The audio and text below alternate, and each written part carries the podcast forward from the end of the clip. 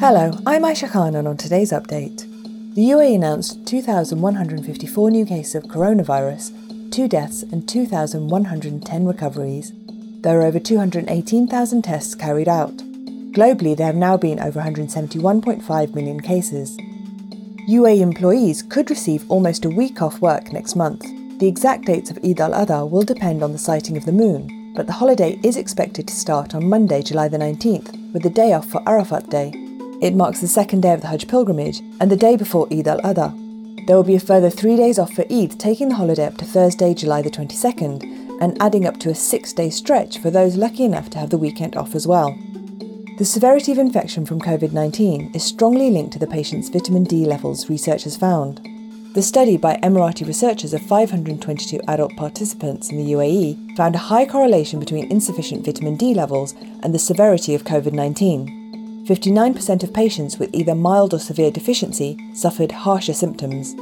UAE residents are most at risk of developing vitamin D deficiency in the summer when sweltering temperatures prevent them from going outdoors.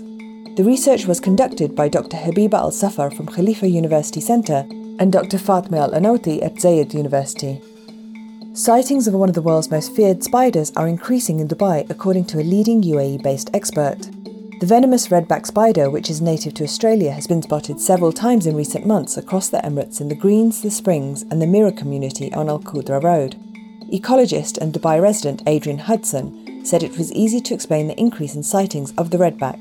Mr Hudson said, "With the UAE importing as much produce as it does, especially from Australia, the chances of the spiders being here are actually very high.